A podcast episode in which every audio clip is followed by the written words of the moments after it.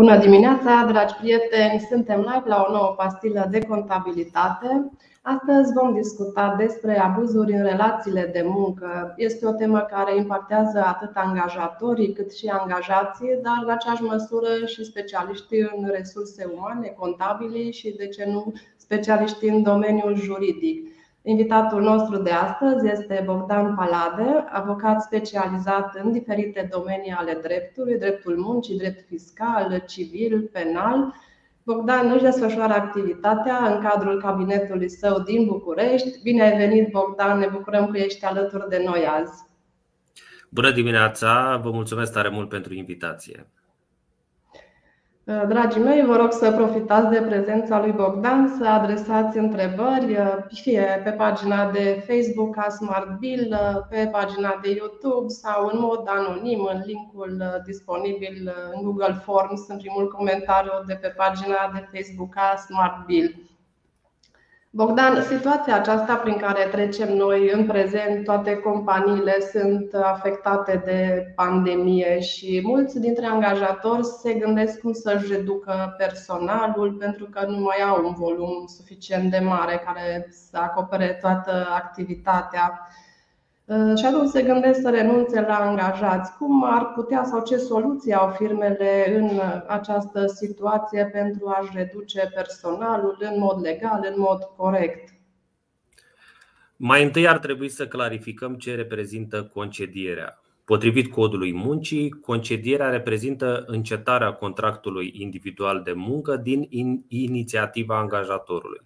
Concedierea poate fi dispusă pentru motive care țin de persoana salariatului sau pentru motive care nu țin de persoana salariatului.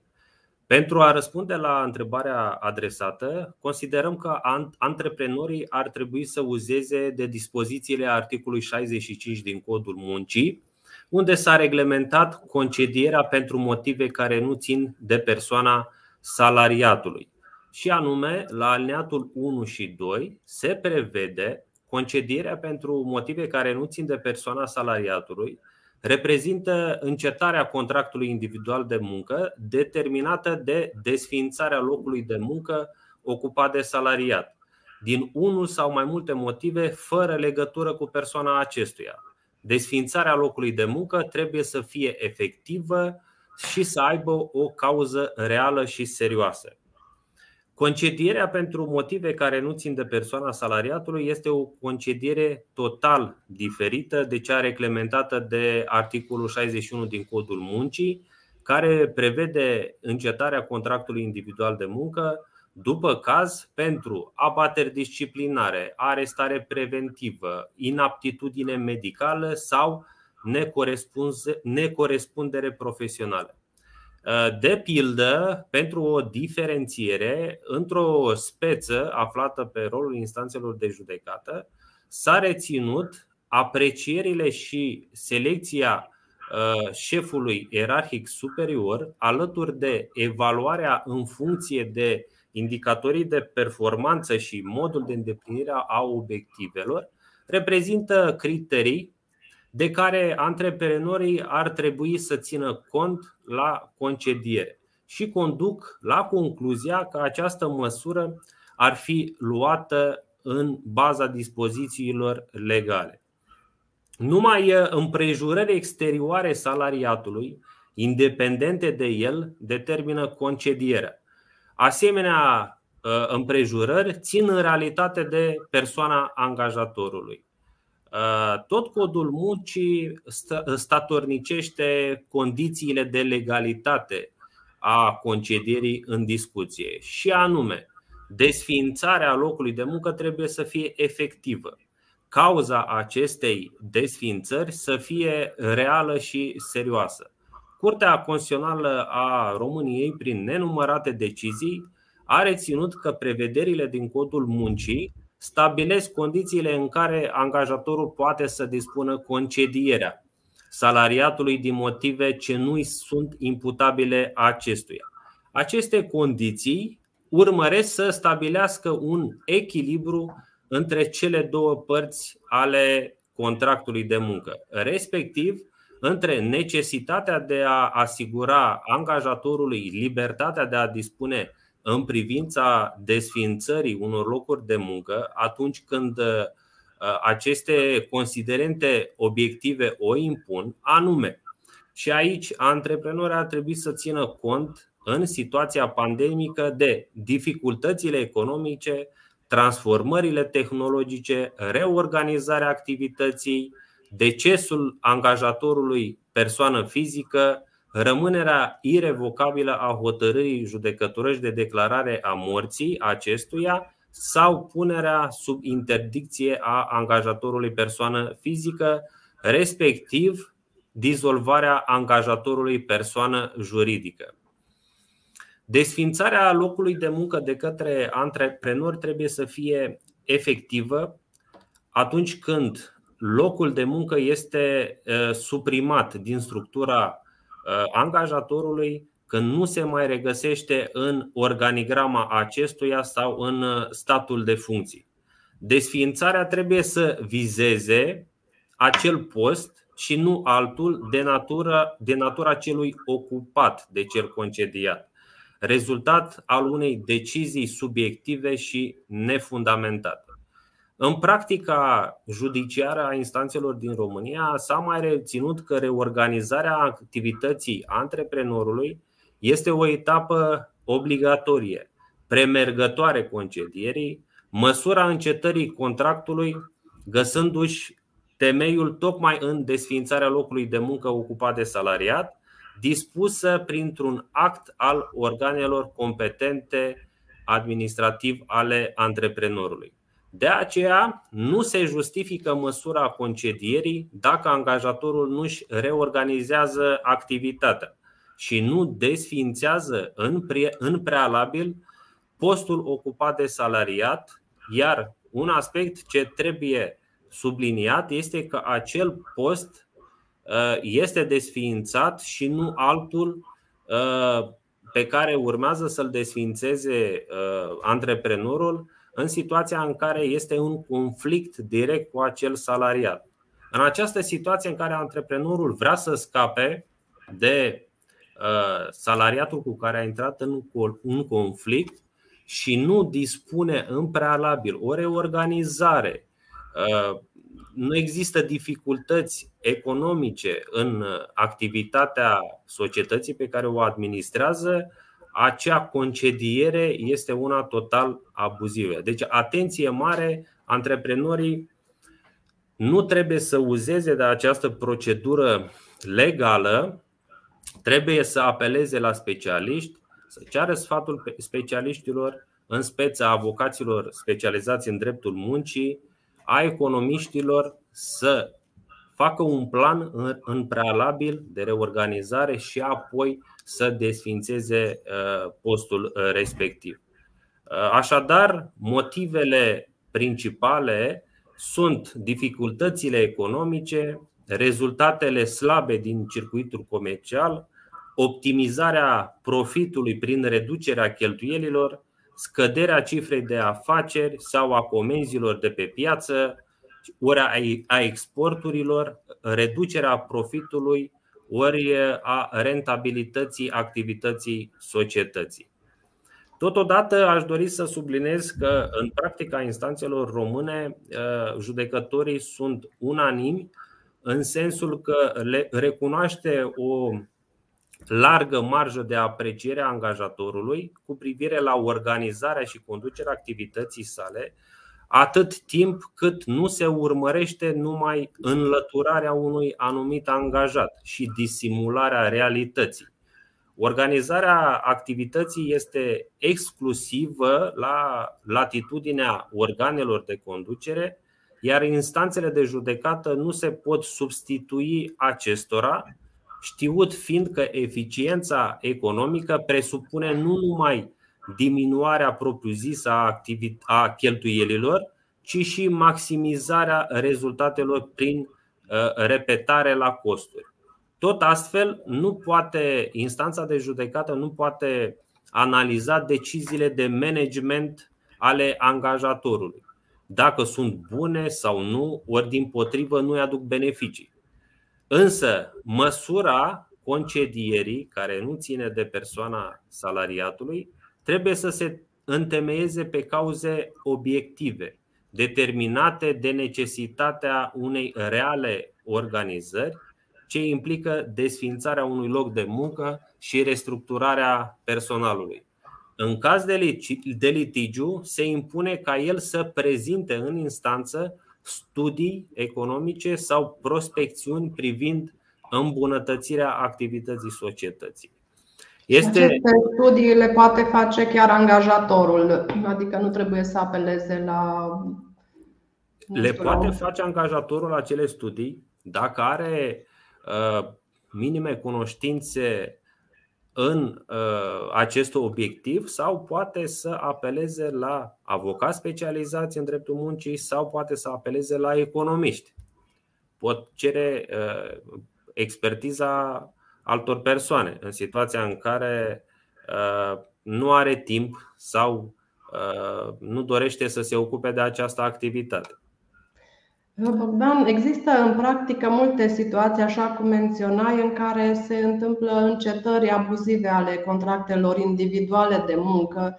Privit acum din perspectiva angajatului, care este pus în fața unei încetări unilaterale a contractului de muncă din partea angajatorului, ce ar trebui să știe acesta Sigur, uh, măsura concedierii luată de angajator trebuie să fie concretizată printr-un act scris denumit în practică decizie. Ca această decizie de concediere să fie valabilă, aceasta trebuie să conțină mai multe elemente, anume să fie descrisă fapta care constituie abaterea disciplinară, să presupunem că salariatul a fost concediat pentru acest motiv de abatere disciplinară, de asemenea, să, să fie menționată în decizia de concediere prevederile din statutul profesional, regulamentul colectiv, regulamentul intern, uh, respectiv să fie menționată în decizia de concediere temeiul de drept al aplicării acestei sancțiuni. Uh, legea a stabilit că prin sintagma motivele care determină concedierea s-a decis că trebuie să se înțeleagă aspectele sau elementele de fapt cu caracter concret și specific care au făcut necesară luarea acestei măsuri de încetare a contractului de muncă. În ipoteza în care uh, concedierea intervine pentru motive care nu privesc persoana salariatului, motivarea în fapt a deciziei trebuie să privească reorganizarea sau restructurarea angajatorului, în ce constă, care au fost temeiurile care au dus la această nouă situație cu consecința desfințării locului de muncă. Este nulă decizia de concediere și acest aspect ar trebui să, să știe angajații, care nu cuprinde nicio motivare. Însă această uh, decizie trebuie contestată la tribunal, în instanță. Angajații ar trebui să apeleze la un avocat specializat în dreptul muncii și să conteste în termenul legal la tribunal.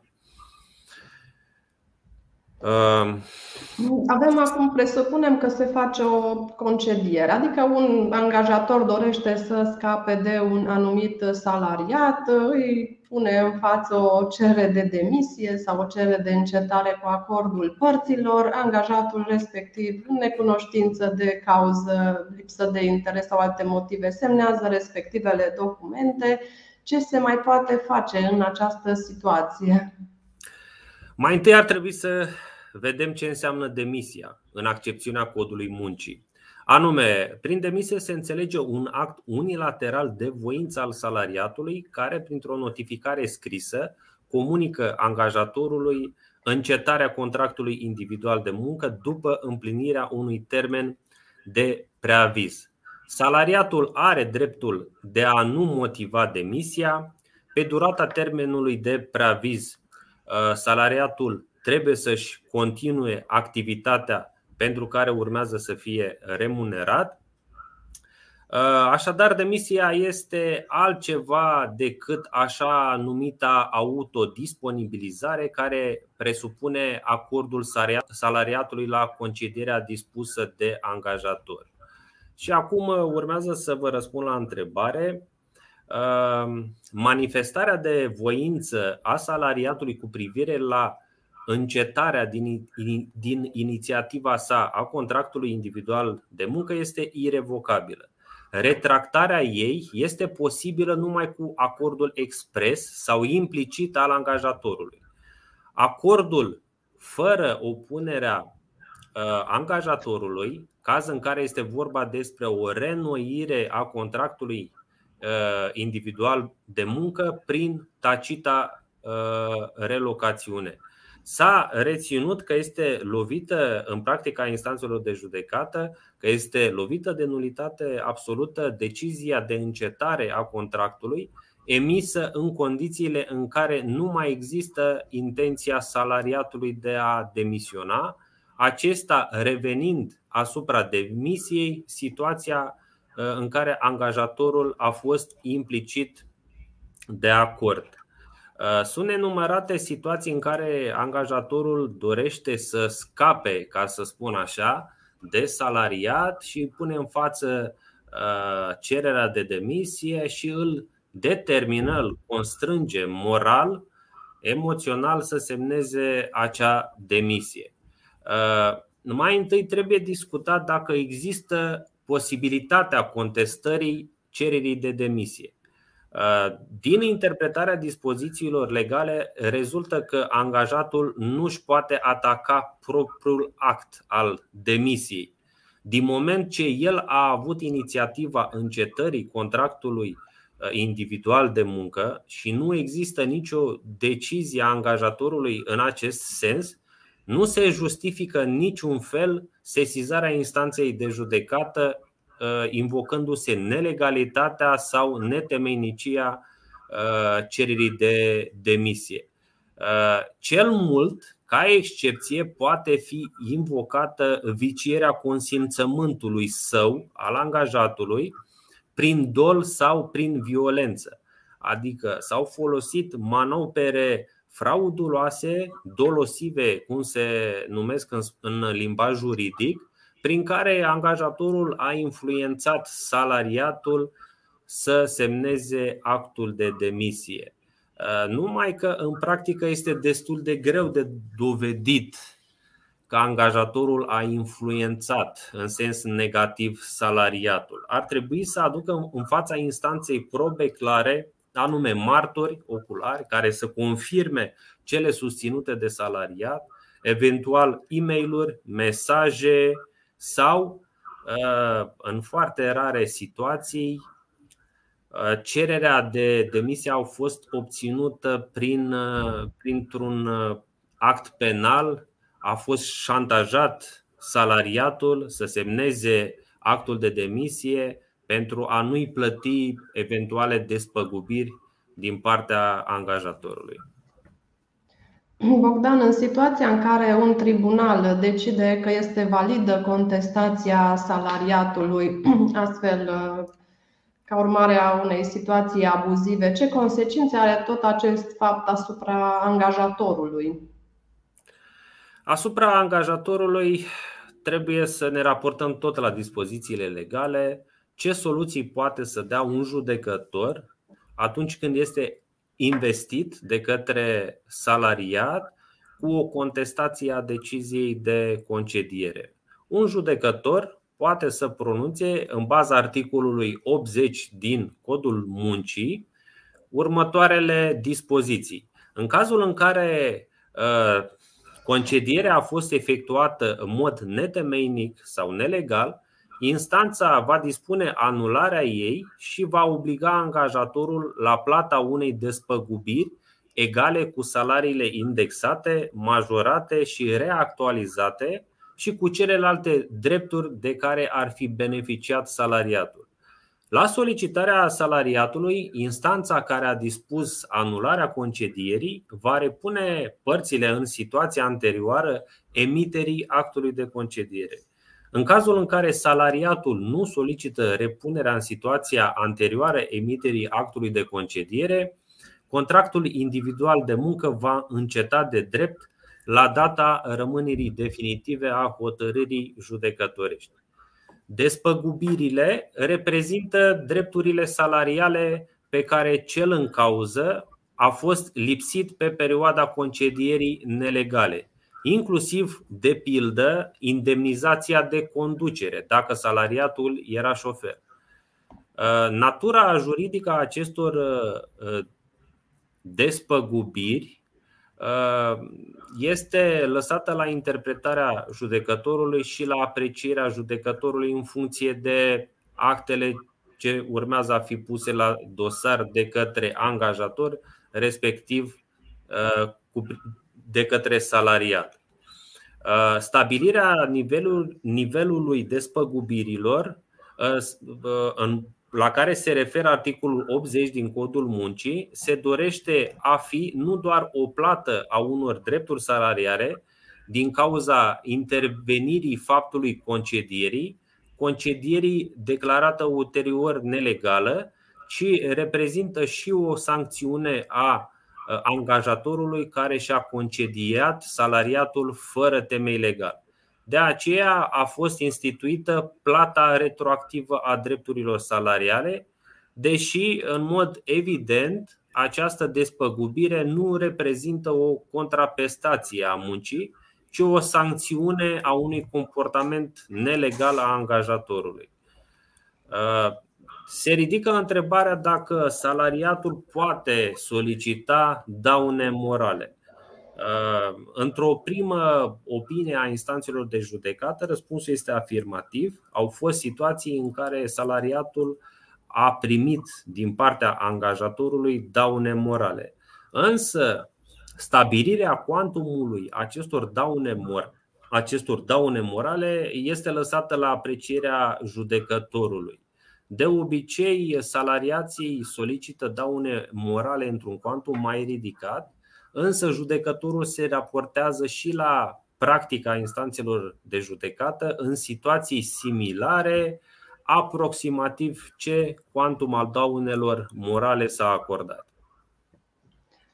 Mulțumim, Bogdan. Avem o întrebare uh, anonimă. Uh, sună așa.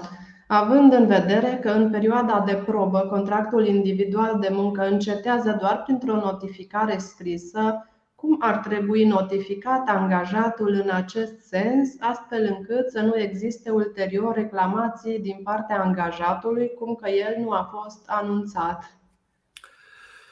Comunicarea notificării se poate face conform noilor modificări ale codului muncii printr-o, uh, printr-un e-mail, prin poștă, la domiciliul sau la reședința angajatului Uh, cu confirmare de primire și conținut declarat. Uh, atenție mare uh, din partea antreprenorilor în situația în care apelează la serviciile poștale să trimită plicurile cu acest conținut declarat, pentru că acel înscris va demonstra că în plicul respectiv a și fost pusă notificarea. De multe ori salariații se apără și invocă faptul că au primit un plic gol. În realitate au primit uh, o notificare, o decizie de concediere, însă ei apelează la acest, să zicem, tertip nelegal de a nega conținutul plicului. Așadar, antreprenorii pot trimite preavizul pe e-mail, pot trimite preavizul prin serviciile poștale cu confirmare de primire și conținut declarat. Mulțumim. Mai avem o întrebare, tot anonimă. Angajatorul meu refuză să efectueze reevaluarea anuală a salariaților, chiar dacă în contractul individual de muncă este specificat faptul că odată pe an angajații vor fi reevaluați. Ce pot face în acest sens? În acest sens, nu prea pot face nimic. Uh, pot aduce la cunoștința angajatorului dispozițiile din contract, însă angajatorul, dacă nu dorește să uh, recurgă și să, respect, și să respecte această dispoziție contractuală, nu există o sancțiune. Adică angajatorul nu poate fi tras la răspundere pentru nerespectarea acestei clauze. În situația în care angajatul peste ani de zile va fi concediat pentru necorespundere profesională, angajatul atunci poate folosi, se poate folosi de această clauză din contract, în sensul că angajatorul nu a făcut anual acea evaluare profesională la care era obligat să uh, recurgă. Dar în situația în care nu există probleme, nu există neînțelegeri între angajator și salariat, lucrurile decurg normal. Mulțumim, Bogdan. Avem, uh, se pare, multe întrebări pe această temă a concedierilor. Uh, o întrebare anonimă. Am fost concediat recent de angajator, nu mai știu ce am semnat, fiindcă nu am primit o copie după document. Cum pot să aflu ce am semnat măcar și apoi cum pot să contest concedierea, la ce instituție trebuie să mă duc? E o chestiune destul de dificilă. Pentru că dacă nu știe ce a semnat, atunci înseamnă că a semnat niște acte. E posibil și cu siguranță toți angajatorii procedează legal atunci când emit decizia de concediere. Cu siguranță acel salariat sau acel fost salariat a semnat uh, decizia de concediere. Un aspect foarte important, dacă mai suntem în termenul de a contesta acea decizie de concediere. Uh, salariatul în momentul de față ar uh, putea trimite un e-mail sau ar putea trimite o cerere prin poștă către fostul său angajator în care să-i solicite o copie de pe actele semnate. Uh, în situația în care angajatorul refuză să-i comunice actele respective, atunci se poate adresa inspectoratului teritorial al muncii. Mulțumim. Și de la doamna Coblișan Emma, o întrebare dacă este legal să am două contracte individuale de muncă la angajator diferiți de câte 8 ore pe zi la fiecare. Legea interzice acest aspect.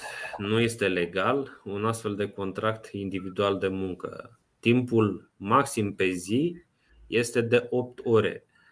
În atare situație, doamna care ne-a scris uh, muncește pe zi 16 ore. Codul muncii interzice încheierea a două contracte individuale de muncă pe perioadă nedeterminată cu timpul maxim al muncii, anume de 8 ore. Mulțumim. Și acum trecând puțin la un alt subiect, la reținerile din salariu. Care sunt reținerile pe care un angajator le poate face pe salariul unui angajat și care este cuantumul maxim al acestor rețineri? Ne raportăm tot la dispozițiile legale. Potrivit articolului 169 din Codul Muncii, nicio reținere din salariu nu poate fi operată în afara cazurilor și condițiilor prevăzute de lege.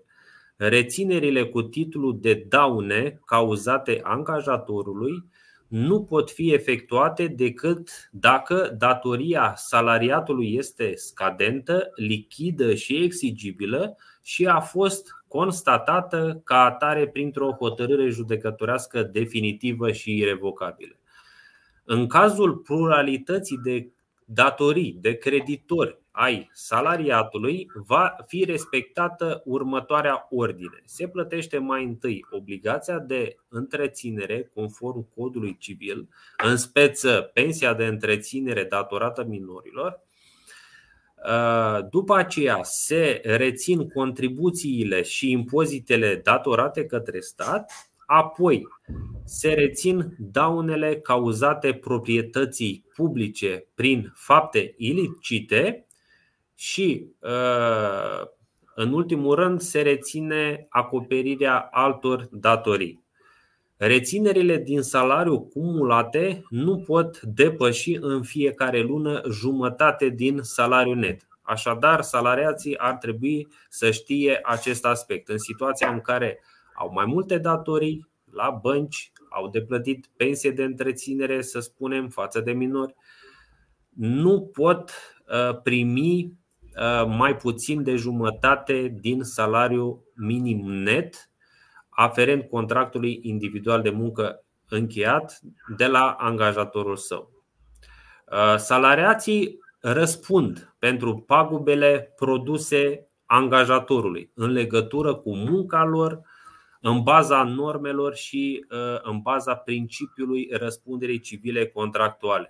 Recuperarea acestor sume cu titlu de daune dă posibilitatea angajatorului să se adreseze instanței de judecată. Și după ce instanța de judecată în mod definitiv stabilește culpa salariatului, atunci angajatorul poate să-i rețină salariatului cuantumul despăgubirilor stabilite în mod definitiv de către instanță. Bogdan, ce se întâmplă în situația în care o firmă primește o poprire de la un executor pentru salariatul X și omite să înregistreze, să trimită la contabilitate poprirea respectivă și rămâne pierdută? Ce consecințe sunt asupra angajatorului în această situație? În situația în care angajatorul nu respectă obligația impusă de către executorul judecătoresc prin adresa primită, intrăm sub incidența codului de procedură civilă care reglementează la articolul 790 validarea popririi. Ce reprezintă această validare a popririi? Dacă terțul poprit, adică angajatorul, nu-și, nu-și îndeplinește obligațiile ce îi revin, prin efectuarea popririi, inclusiv în cazul în care, în loc să consemneze suma urmăribilă, a liberat-o debitorului poprit, creditorul urmăritor, debitorul sau executorul judecătoresc, în termen de cel mult o lună de la data când terțul poprit trebuia să consemneze sau să plătească suma urmăribilă, poate sesiza instanța de executare în în vederea validării popririi. Cu alte cuvinte, angajatorul va primi din partea judecătoriei o citație în care va trebui să se apere și să-și pună punctul de vedere de ce nu a făcut poprirea salariatului.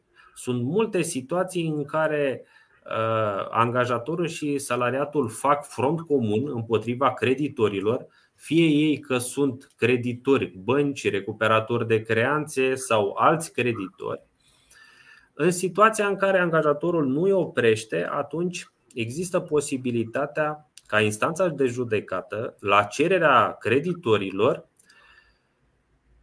să demonstreze reaua credință și să fie amendat cu o sumă între 2000 de lei și 10.000 de lei. În practică, atunci când angajatorul este, să zicem, la prima abatere, când nu a respectat dispoziția executorului judecătoresc, nu se acordă amenda minimă, să zicem, de 2000 de lei. Însă, la a doua abatere, atunci angajatorul cu siguranță este pasibil de această amendă între 2000 de lei și 10.000 de lei. O altă reținere pe care unii angajatori o fac, entități private, mă refer, se referă la reținerea unei gestiuni pentru salariatul angajat pe poziție de gestionar. Ce, ce obligații are angajatul? Adică, mă refer aici, angajatorul poate să rețină această garanție gestionară salariatului încadrat ca gestionar. Știu că legea gestionarului este o lege extrem de veche, nu a mai avut îmbunătățiri de ceva timp, ar necesita o reformă amplă, cred că, pentru a fi adusă la zi. Este adevărat. În această situație avem legea din 1969, care prevede angajarea gestionarilor, constituirea de garanții și răspunderea în legătură cu gestionarea bunurilor agenților economici, autorităților sau instituțiilor publice. Răspunderea patrimonială se aplică și în sectorul privat. În cazurile neprevăzute de lege se aplică uzanțele, iar în lipsa acestora dispozițiile legale privitoare la situații asemănătoare. Iar când nu există asemenea dispoziții, se aplică principiile generale ale, drepturilor, ale dreptului. Am examinat cu atenție această lacună legislativă pentru că nu există o lege a gestionarului care activează în domeniul privat. Toți agenții economici din domeniul privat apelează la această lege cu numărul 22 din anul 1969, însă această lege se aplică în segmentul public, adică instituțiile publice ar trebui să se raporteze la această lege, nu sectorul privat. Consider că ar trebui reglementată în mod clar situația gestionarului din domeniul privat și să nu mai facem analogie la această lege sau trimitere la această lege sau să aplicăm principiile generale ale dreptului, întrucât legiuitorul român nu a înțeles să reglementeze în mod clar situația gestionarului din domeniul privat al angajatorilor. Mulțumim. Avem o întrebare cumva referitoare la tema precedentă de încetare a contractului. Întrebarea sună așa: pe durata în care am depus contestație și încă nu este soluționată, pot să mă angajez în altă parte? Da, se poate angaja persoana respectivă uh, în altă parte la un alt angajator, iar în situația în care tribunalul, în mod definitiv, va pronunța o decizie, uh, aici ar trebui văzută și forma cererii de chemare în judecată, pentru că dacă uh, contestatorul a solicitat și repunerea, repunerea în locul de muncă plus plata salariilor actualizate și indexate, în momentul în care hotărârea va deveni definitivă, ne vom afla în situația în care uh, angajatul a trebuit să se întoarcă la vechiul loc de muncă, dar el este angajat în altă parte ar trebui să se decidă unde să-și continue activitatea în muncă. Ori să-și dea demisia de la nou loc de muncă și să-și păstreze vechiul loc de muncă sau ar trebui să procedeze invers. O întrebare în domeniul gestiunii. Sunt gestionar la o firmă privată. Este corect să fiu dat afară pentru lipsuri la inventar? Nu mi se datorează mie aceste lipsuri. Dacă nu există probe că angajatul a săvârșit, să zicem, o faptă penală, a sustras din bunurile societății, angajatul, fără probe împotriva acestuia, că ar fi sustras acele bunuri din patrimoniul societății, este uh, nelegală concedierea pe acest motiv. Sfatul meu este să conteste în instanță și să lase angajatorul să probeze lipsa bunurilor din gestiune. Când fac referire la, probă, la probe, angajatorul ar trebui să vină cu martori care să declare cu subiect și predicat că au văzut când gestionarul bunurilor societății a sustras acele bunuri, le-a vândut altor colegi sau străinilor sau să existe înregistrări audio-video prin care să se demonstreze aceste aspecte. Nu așa pur și simplu să vină angajatorul și să susțină există bunuri lipsă din patrimoniul societății și pe acest motiv ar trebui să te dau afară. Sau chiar a și făcut acest aspect.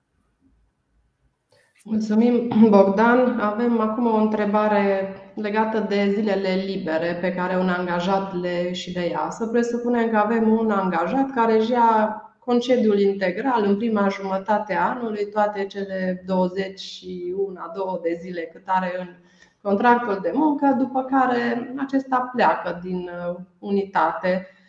Ce obligații are față de angajator cu privire la restituirea indemnizației sau cum poate angajatorul să recupereze sumele acordate pe perioada și necuvenite până la urmă de către angajator, de către angajat?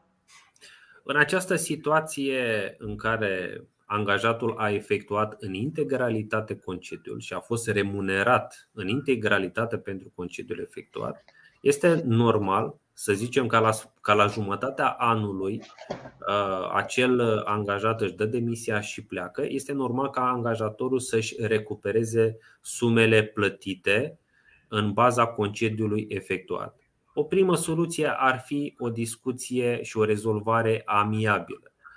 În situația în care nu se reușește, atunci angajatorul ar trebui să apeleze la instanța de judecată, prin care angajatul va fi obligat să restituie diferența sumelor de bani pentru concediu efectuat în situația în care angajatul, să zicem, uh, și-a dat demisia la jumătatea anului, în condițiile în care în prima jumătate a anului și-a efectuat concediul în integralitate.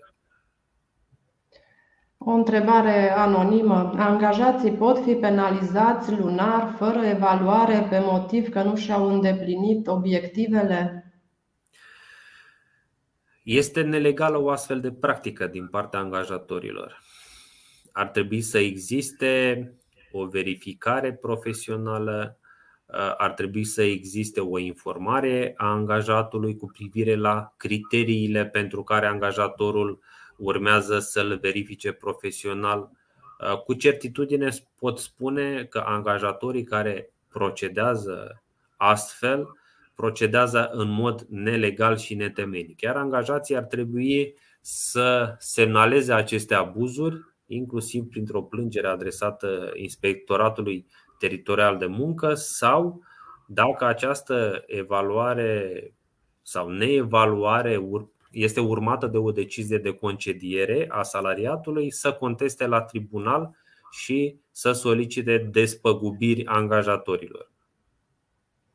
Bogdan, noi primim foarte des uh, întrebări în redacție de la diferiți angajați în diferite domenii că nu își primesc salariul la timp sau chiar nu, nu mai primesc deloc și ne întreabă ce pot face în această situație, cum pot să-și recupereze sumele pe care le au de, de primit de la angajatorii respectivi.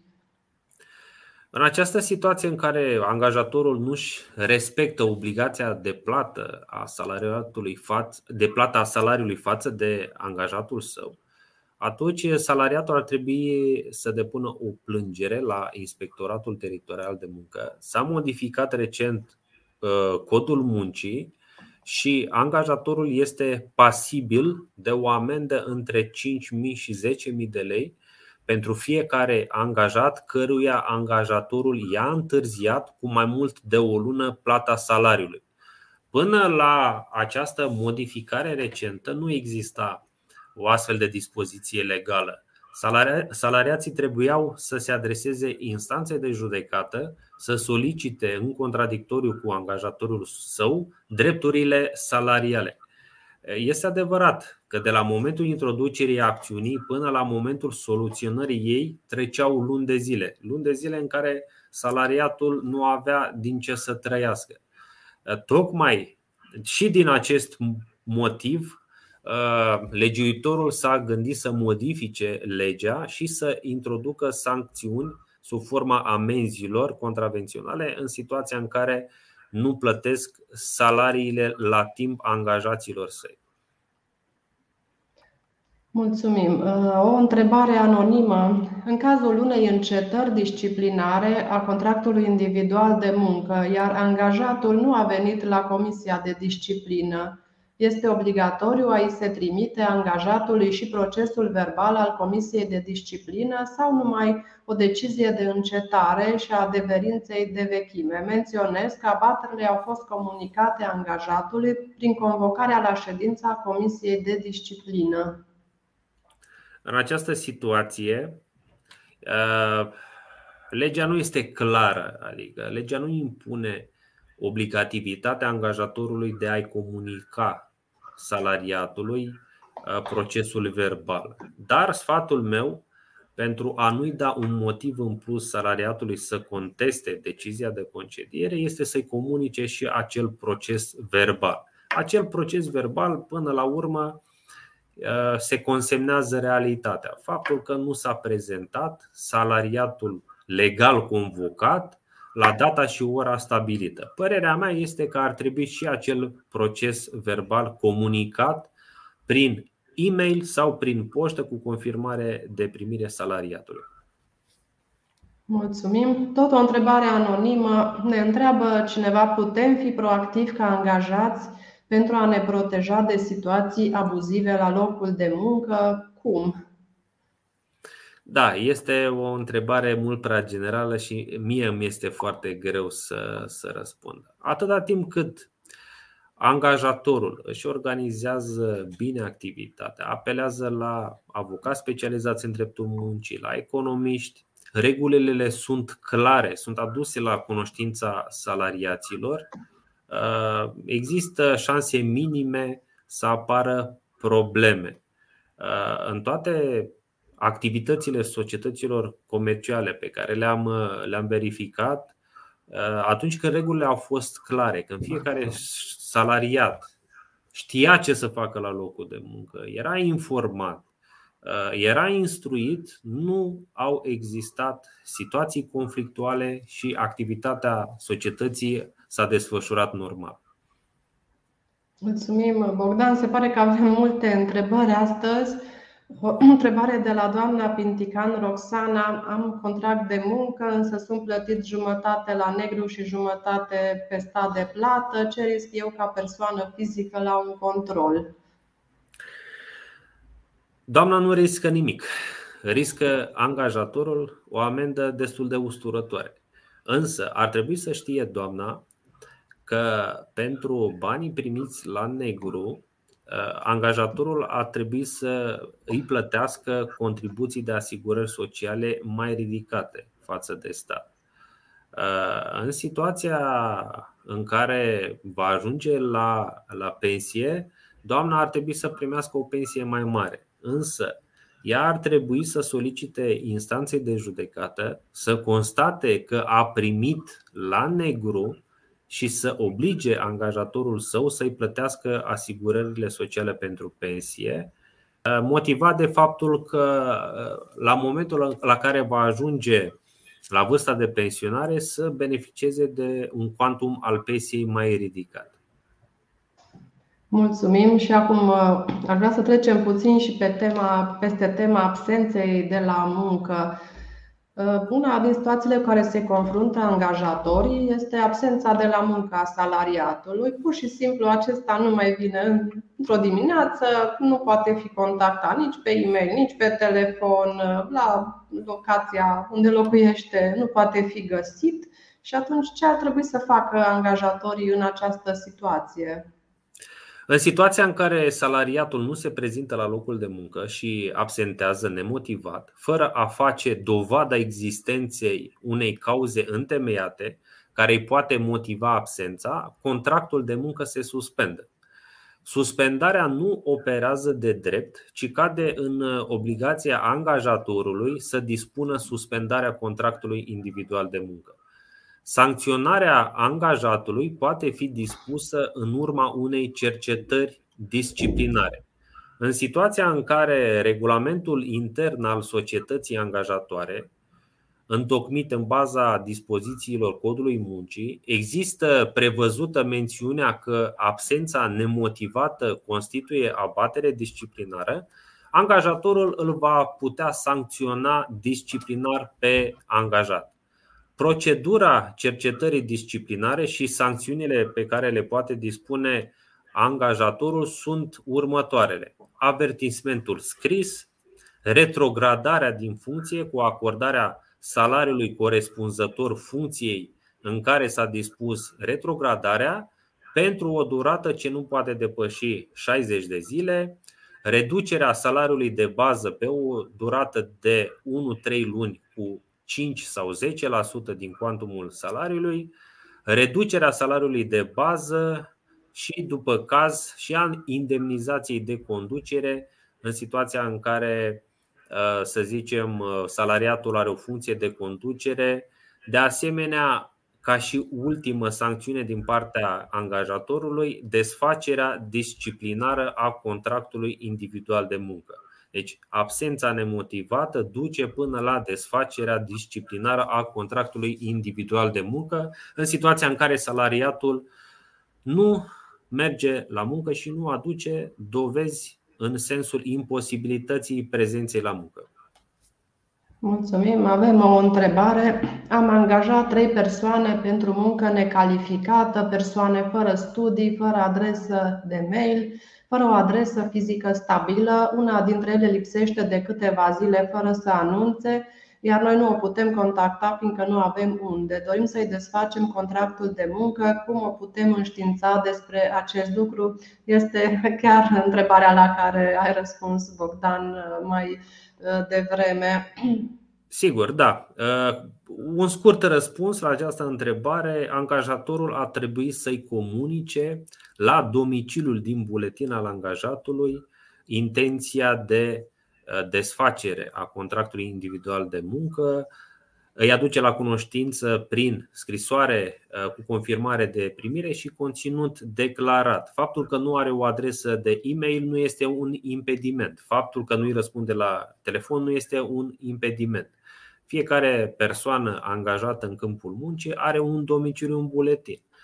Tocmai de aceea legiuitorul a prevăzut comunicarea prin serviciile poștale sau curierat a înștiințărilor la domiciliul din buletinul salariatului.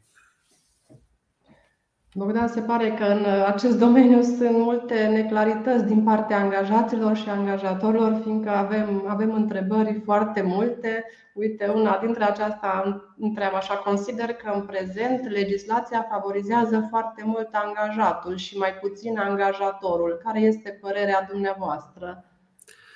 Și eu sunt de aceeași părere. Europa este are o politică mai socială, la fel ca și Canada. Nu ne aflăm în uh, situația legislației din Statele Unite, unde capitalismul este mai sălbatic, mai sălbatic după cum știm. E adevărat, există foarte multe drepturi ale, ale angajatului.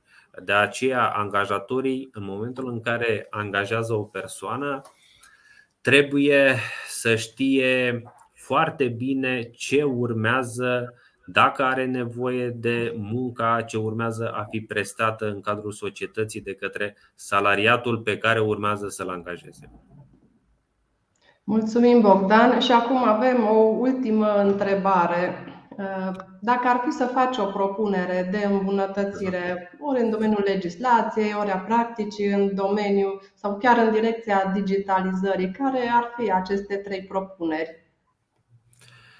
O problemă cu care se întâlnesc foarte des proaspeții pensionari este că nu dețin adeverințe în forma cerută de lege, prin care pot demonstra că au plătit în plus la sistemul de asigurări sociale în baza primelor primite, orelor suplimentare efectuate sau în baza acordurilor încheiate. Neavând aceste adeverințe, nu pot obține o pensie mai mare, de aceea consider că ar fi util ca toți angajatorii să dețină o arhivă electronică, iar persoanele responsabile de eliberarea adeverințelor să fie mai bine instruite. Pentru că am întâlnit nenumărate cazuri în care tribunalele uh, spun că nu sunt adecvate acele adeverințe eliberate de foștii angajatori în sensul că nu este prevăzut temeiul de drept, nu este detaliată suma plătită în plus pentru asigurările sociale față de stat.